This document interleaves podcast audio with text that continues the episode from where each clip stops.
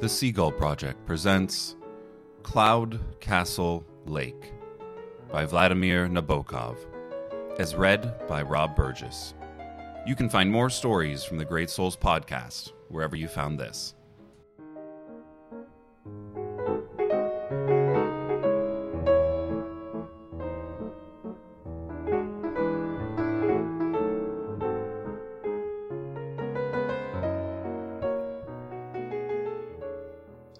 My representatives, a modest, mild bachelor, very efficient, happened to win a pleasure trip at a charity ball given by Russian refugees. That was in 1936 or 1937. The Berlin summer was in full flood. It was the second week of damp and cold, so that it was a pity to look at everything which had turned green and vain, and only the sparrows kept cheerful. He did not care to go anywhere, but when he tried to sell his ticket at the office of the Bureau of Pleasant Trips, he was told that to do so he would have to have special permission from the Ministry of Transportation. When he tried them, it turned out that first he would have to draw up a complicated petition at a notary's on stamped paper. And besides, a so called certificate of non absence from the city for the summertime had to be obtained from the police. So he sighed a little and decided to go. He borrowed an aluminum flask from friends, repaired his soles, bought a belt and a fancy style flannel shirt, one of those cowardly things which shrink in the first wash.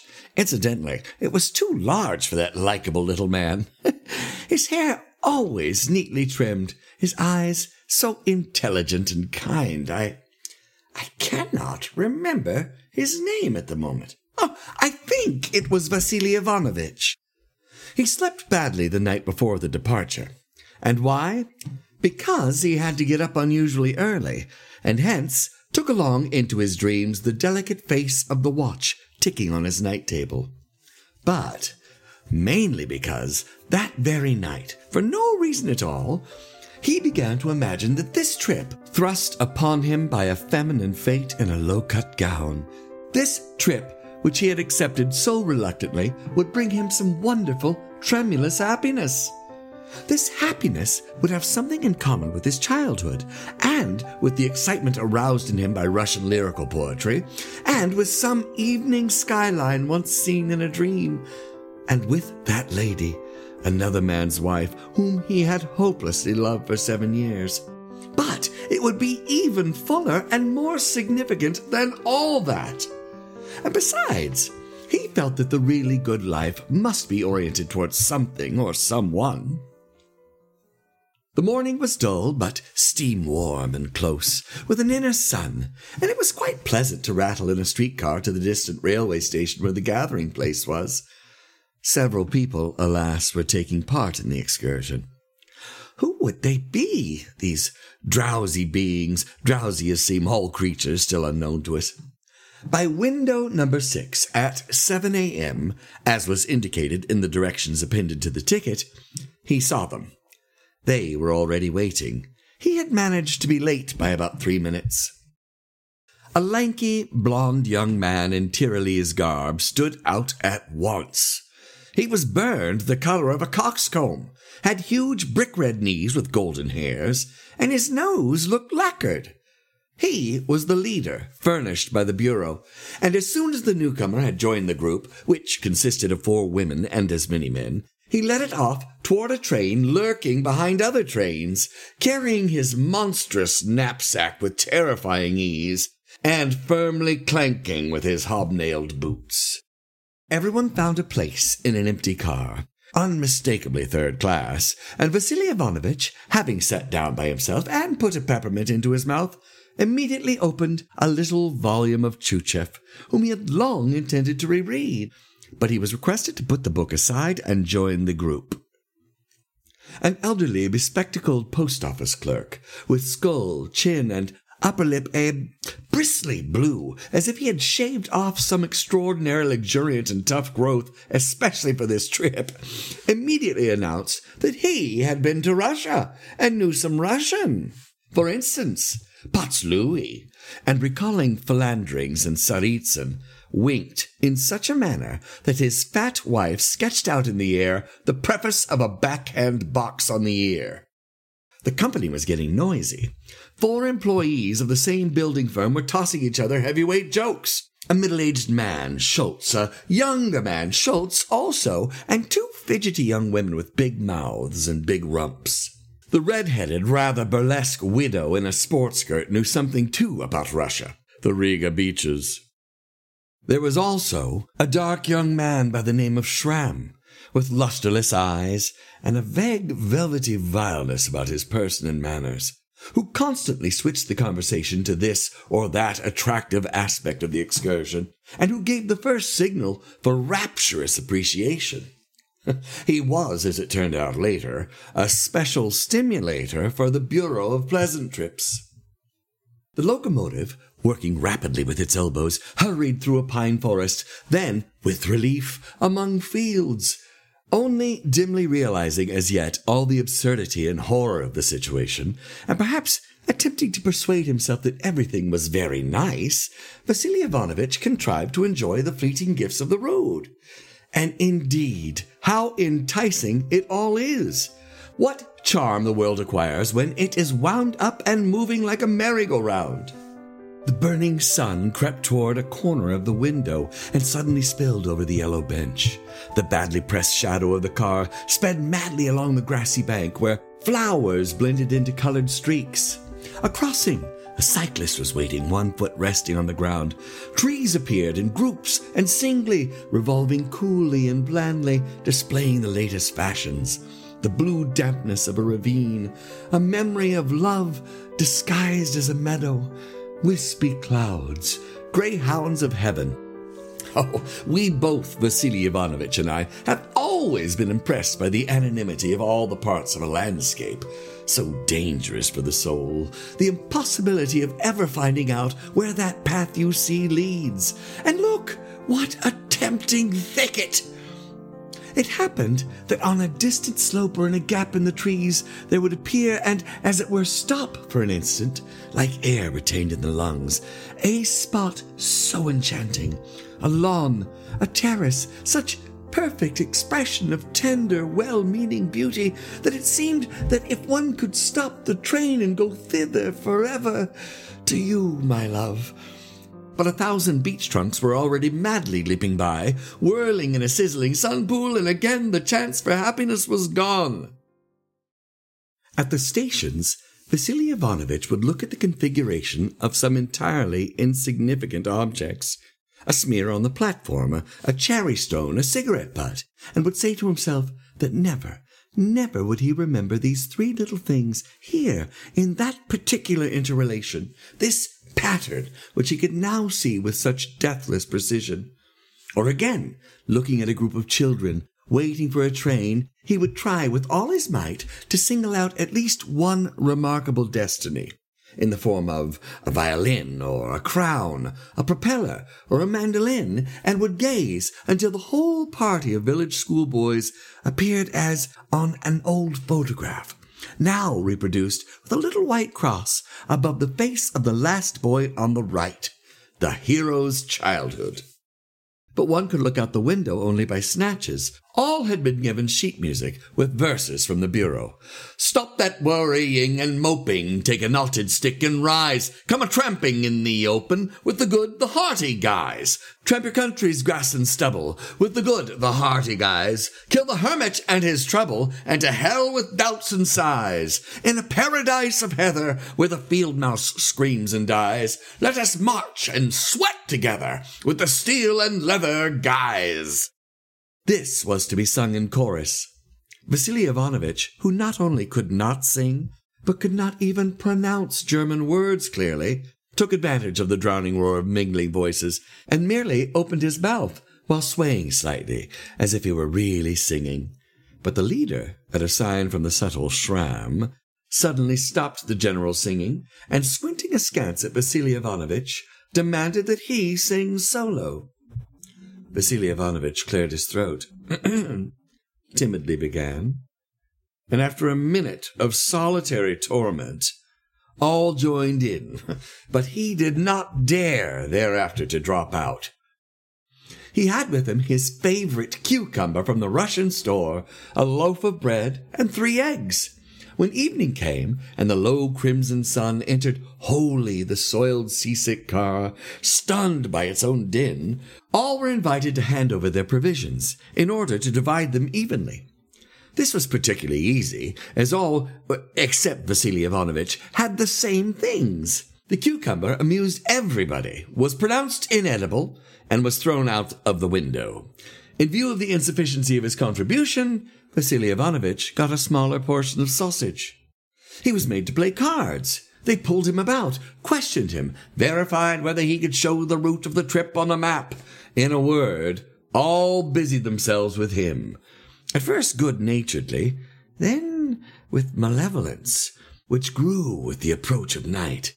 Both girls were called Greta, the red-headed widow somehow resembled the rooster leader. Schramm, Schultz, and the other Schultz, the post office clerk and his wife, all gradually melted together, merged together, forming one collective, wobbly, many-handed being from which one could not escape. It pressed upon him from all sides.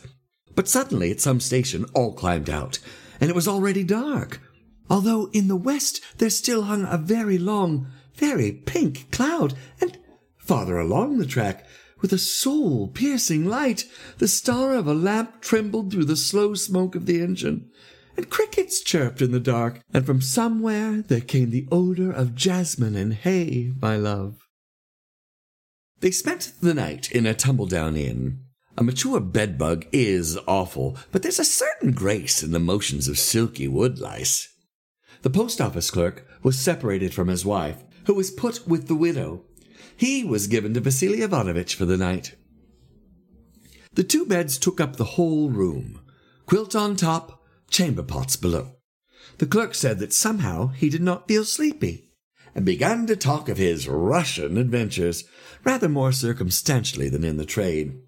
He was a great bully of a man, thorough and obstinate, clad in long cotton drawers, with mother of pearl claws on his dirty toes, and bear's fur between fat breasts.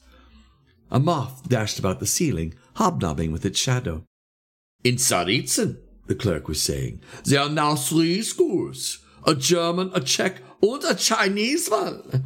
At any rate, that is what my brother in law says. he went there to build tractors. Next day, from early morning to five o'clock in the afternoon, they raised dust along a highway which undulated from hill to hill. Then they took a green road through a dense fir wood. Vasily Ivanovitch, as the least burdened, was given an enormous round loaf of bread to carry under his arm. How I hate you, our daily! But still his precious experienced eyes noted what was necessary. Against the background of a fir tree gloom, a dry needle was hanging vertically on an invisible thread. Again they piled into a train, and again the small partitionless car was empty. The other Schultz began to teach Vasily Ivanovitch how to play the mandolin. There was much laughter. When they got tired of that, they thought up a capital game, which was supervised by Schramm. It consisted of the following. The women would lie down on the benches they chose, under which the men were already hidden and when from under one of the benches there would emerge a ruddy face with ears, or a big outspread hand with a skirt lifting curve of the fingers, which would provoke much squealing, then it would be revealed who was paired off with whom. Three times Vasily Ivanovitch lay down in filthy darkness, and three times it turned out that there was no one on the bench when he crawled out from under. He was acknowledged the loser, and was forced to eat a cigarette butt. They spent the night on straw mattresses in a barn, and early in the morning set out again on foot. Firs, ravines, foamy streams. From the heat, from the songs which one had to constantly bawl, Vasily Ivanovitch became so exhausted that during the midday halt he fell asleep at once, and awoke only when they began to slap at imaginary horseflies on him. But after another hour of marching, that very happiness of which he had once half dreamt was suddenly discovered. It was a pure, blue lake with an unusual expression of its water. In the middle, a large cloud was reflected in its entirety. On the side, on a hill thickly covered with verdure, and the darker the verdure, the more poetic it is, towered, arising from dactyl to dactyl, an ancient black castle. Of course, there are plenty of such views in Central Europe, but just this one, in the inexpressible and unique harmoniousness of its three principal parts, in its smile, in some mysterious innocence it had, my love, my obedient one, was something so unique and so familiar and so long promised, and it so understood the beholder that Vasily Ivanovitch even pressed his hand to his heart as if to see whether his heart was there in order to give it away. At some distance, Schramm, poking into the air with the leader's alpenstock, was calling the attention of the excursionists to something or other. They had settled themselves around on the grass, in poses seen in amateur snapshots, while the leader sat on a stump, his behind to the lake, and was having a snack. Quietly concealing himself in his own shadow, Vasily Ivanovitch followed the shore and came to a kind of inn. A dog, still quite young, greeted him. It crept on its belly, its jaws laughing, its tail fervently beating the ground. Vasily Ivanovitch accompanied the dog into the house. A piebald two-story dwelling with a winking window beneath a convex tiled eyelid. And he found the owner, a tall old man vaguely resembling a Russian war veteran, who spoke German so poorly and with such a soft drawl that Vasily Ivanovitch changed to his own tongue. But the man understood his inner dream and continued in the language of his environment, his family. Upstairs was a room for travelers. You know, I shall take it for the rest of my life. Vasily Ivanovitch is reported to have said as soon as he had entered it. The room itself had nothing remarkable about it. On the contrary, it was a most ordinary room, with a red floor, daisies daubed on the white walls, and a small mirror half filled with the yellow infusion of the reflected flowers. But from the window, one could clearly see the lake, with its cloud and its castle, in a motionless and perfect correlation of happiness without reasoning, without considering, only entirely surrendering to an attraction the truth of which consisted in its own strength, a strength which he had never experienced before, Vasily Ivanovitch, in one radiant second, realized that here, in this little room, with that view beautiful to the verge of tears, life would at last be what he had always wished it to be. What exactly it would be like, what, what would take place here, that of course he did not know, but all around him were help, promise, and consolation, so that there could be no doubt that he must live here. In a moment, he figured out how he would manage it so as not to have to return to Berlin again, how to get the few possessions that he had books, the blue suit, her photograph. Oh, how simple it was turning out! As my representative, he was earning enough for the modest life of a refugee Russian. My friends, he cried, having run down again to the meadow by the shore. My friends, goodbye. I shall remain for good in that house over there. We can't travel any longer. I shall go no farther. I am not going anywhere. Goodbye. How is that? Said the leader in a queer voice after a short pause, during which the smile on the lips of Vasily Ivanovitch slowly faded, while the people who had been sitting on the grass half rose and stared at him with stony eyes. But why, he faltered, it is here that. Silence! The post office clerk suddenly bellowed with an extraordinary force. Come to your senses, you drunken swine! Wait the moment, gentlemen, said the leader, and having passed his tongue over his lips, he turned to Vasily Ivanovitch. You probably have been drinking, he said quietly, or have gone out of your mind. You are taking a pleasure trip with us. Hmm? Tomorrow, according to the appointed itinerary, look at your ticket. We are all returning to Berlin. There can be no question of anyone, in this case, you, refusing to continue this communal journey. We were singing today a certain song. Try and remember what it said. That's enough now. Come, children. We are going on. There will be beer at Ewald, said Schramm in a caressing voice. Five hours by train. Hikes, a hunting lodge, coal mines, lots of interesting things. I shall complain, wailed Vasily Ivanovitch. Give me back my bag. I have the right to remain where I want. Oh, but this is nothing less than an invitation to a beheading. He told me he cried when they seized him by the arms. If necessary, we shall carry you, said the leader grimly. But that is not likely to be pleasant for you.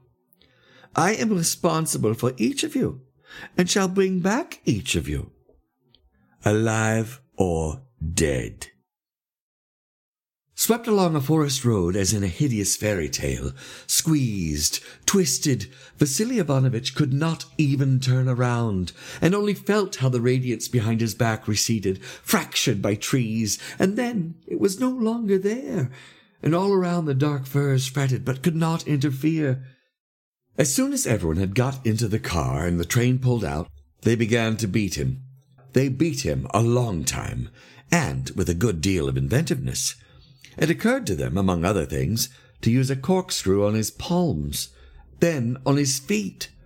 The post office clerk, who had been to Russia, fashioned a knout out of a stick and a belt, and began to use it with devilish dexterity. At a boy! The other men relied more on their iron heels, whereas the women were satisfied to pinch and slap. All had a wonderful time. After returning to Berlin, he called on me, was much changed, sat down quietly, putting his hands on his knees, told his story, kept on repeating that he must resign his position, begged me to let him go, insisted that he could not continue, that he had not the strength to belong to mankind any longer. Of course, I let him go.